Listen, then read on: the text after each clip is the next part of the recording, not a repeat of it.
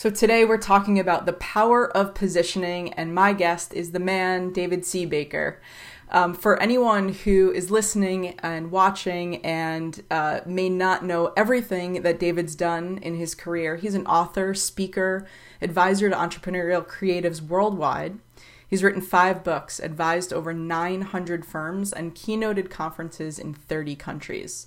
His work's been covered in dozens of international publications, and his latest work which is a book that I absolutely loved, is called The Business of Expertise How Entrepreneurial Experts Convert Insight to Impact and Wealth. And you can check that out at expertise.is.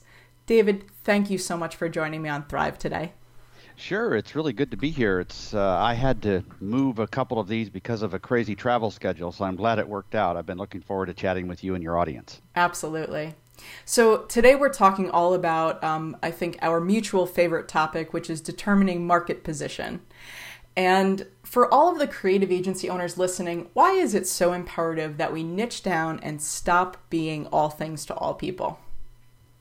I think it's important now. I don't think it was all that important in the past, but the world has changed around us radically and quickly. And while you know, I guess we could just say the world has been Googleized, right? So now we have access to all the prospects out there that we want, or at least a much larger universe. But our competitors have access to the people that we used to work with, and we were protected geographically, and we're not. The the world's expectation around information and expertise is so specific. You could be lying in bed dreaming about one very specific thing, and for a minute you might think, oh, this is such an esoteric question I have.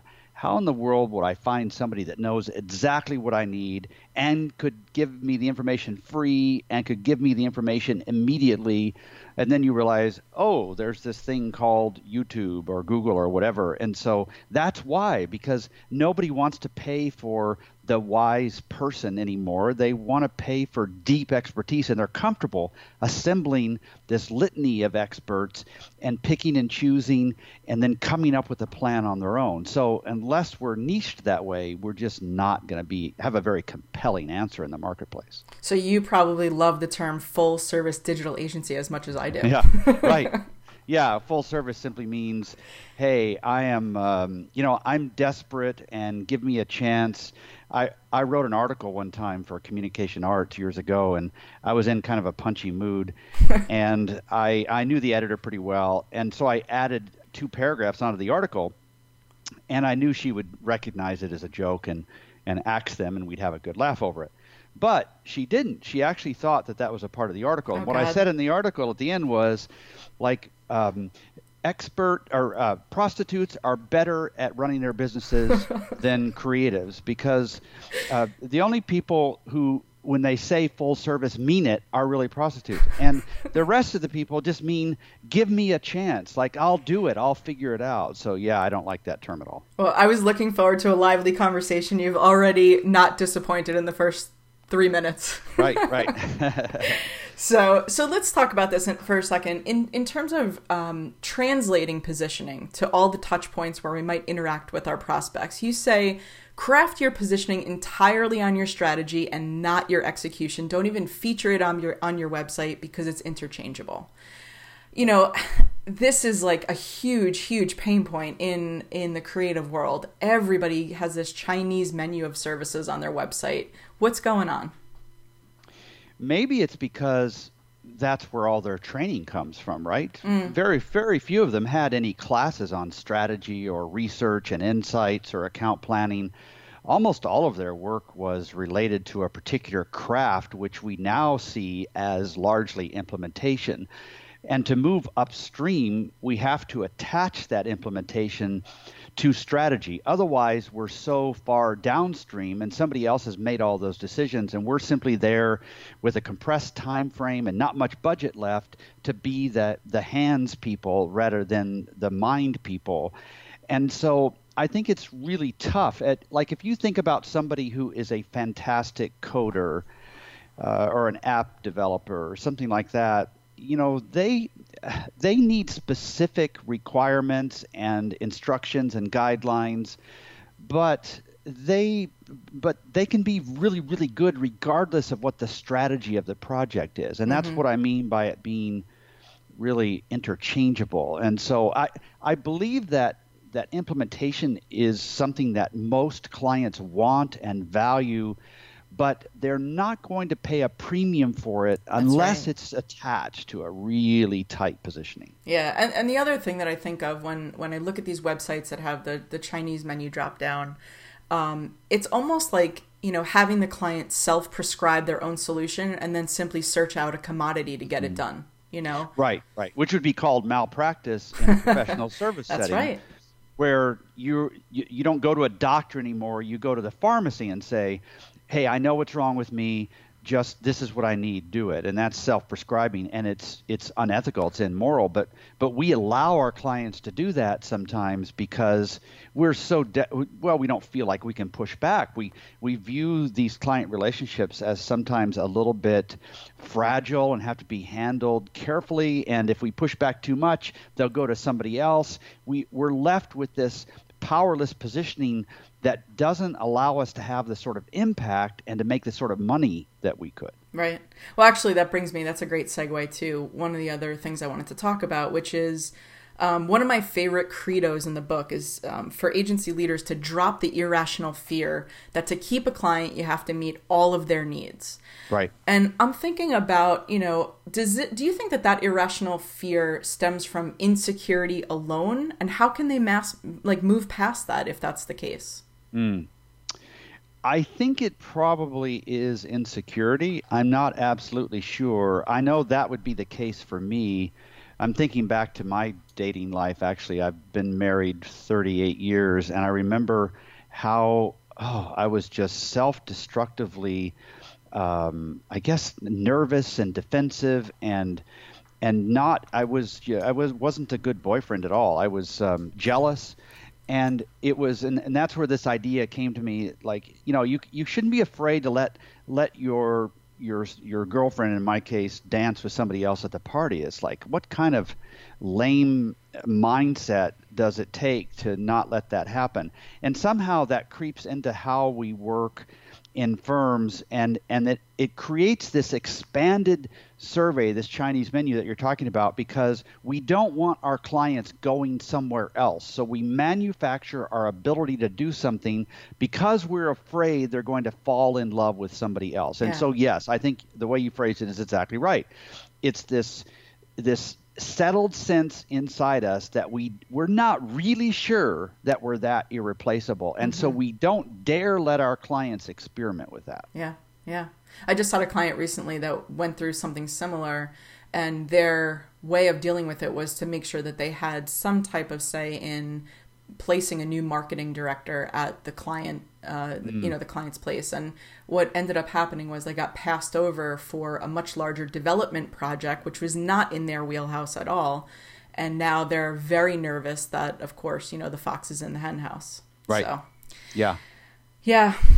Um, so let's go go into something else. In the book, you talk about, um, you know, obviously this whole thing about expertise, the ultimate control that stems from withholding the expertise, but that it's only meaningful if your agency is actually difficult to replace. So, what are your thoughts on ad agencies that have to pitch big brands with creative concepts or campaigns?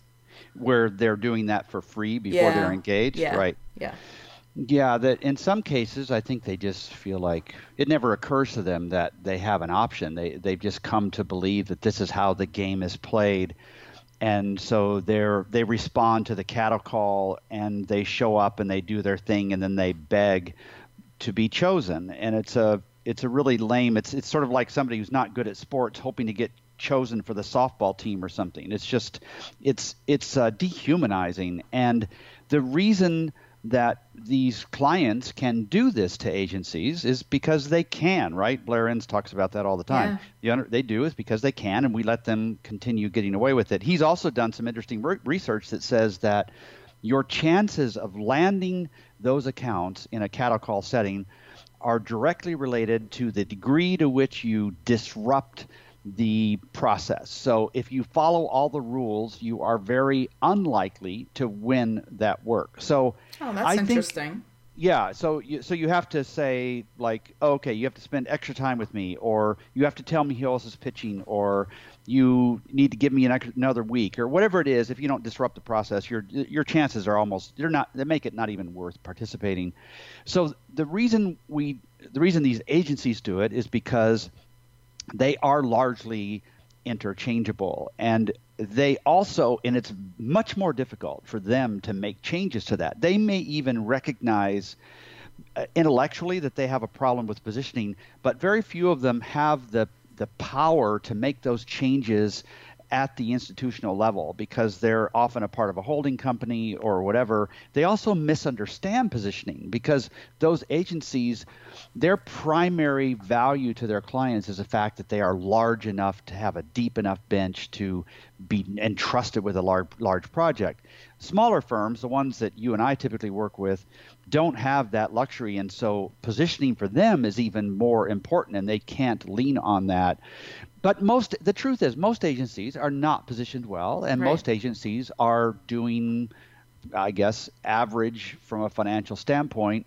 Those aren't the people i work with. Mm-hmm. i work the people with people who and you do too i'm sure who want to be exceptional. They want to have a little bit more power in the marketplace not to beat clients over the head but to make more money so that they stay interested in this silly business and so that they do better work for their clients and can sleep at night. Yeah do you think everything at the at the end of the day, if we really were to boil everything down, do you think it all comes down to positioning? I do. Absolutely, I do. I do. Yeah. Because without positioning, you don't know who your prospects are. You don't know where to find them. You don't know what to say to them when you find them, and on and on. You don't know what they want to buy from you. You don't even know who to hire to fulfill the promises you've made. So yeah. I do think it all comes down to positioning. Yeah, everyone wants to jump on profitability, but I think you can't even go there until you really get positioning nailed down.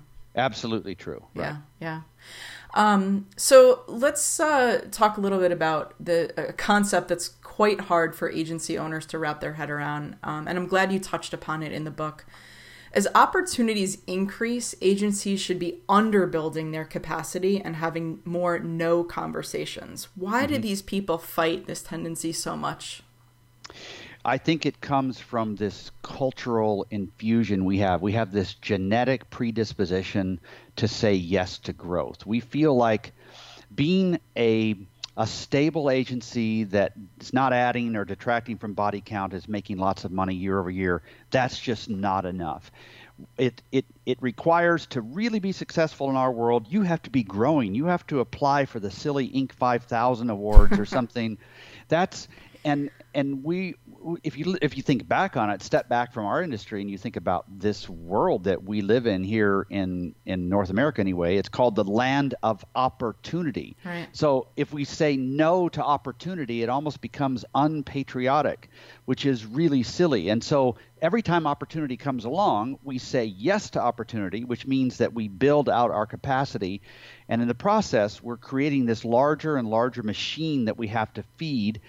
And if we don't keep this delta, this difference between our opportunity, our capacity, then we just simply don't ever have the opportunity to say no. And I, I'm convinced that most bad business decisions come from financial panic. And so we like around our positioning, around people, around what we're going to do with a client, whatever that is.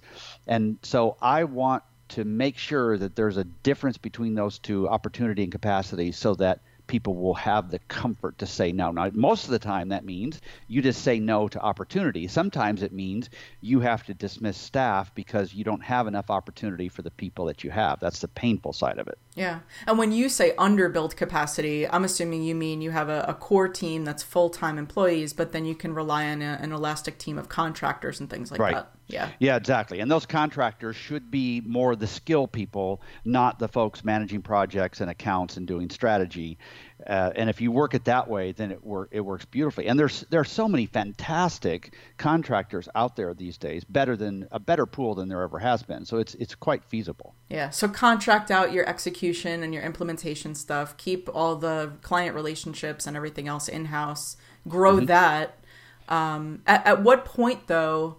So, yes, you're underbuilding the capacity, having more no conversations. But let's say you have a couple of ideal opportunities. These are perfect mm-hmm. opportunities for your niche, your your fit, your core expertise. At what point does an agency owner say, "Okay, now we actually do have to increase capacity"? How how do you measure that, or how do you have that conversation with your clients? Yeah, that is a fantastic question, and I can answer it for you. But it, we actually switch into another chapter here because if, like you said, it's a perfect opportunity. There's we've looked at it carefully, objectively. There's no problems with it. Then we have to ask ourselves as agency principals a different question, and that's this: Do I want to step further away from the work and closer to managing people? If I answer that in the affirmative, then growth makes really good sense. But if somebody isn't willing as they grow to step towards people and away from doing, then it's a mistake to grow. So I think, I, to me, growth is not bad or good. It's very neutral. It's about what you personally want to do. So I think it's fine. It's actually a really good idea to grow if you're answering all those questions right. Right, but it's about putting that checklist in place and really doing some soul searching to see what you want.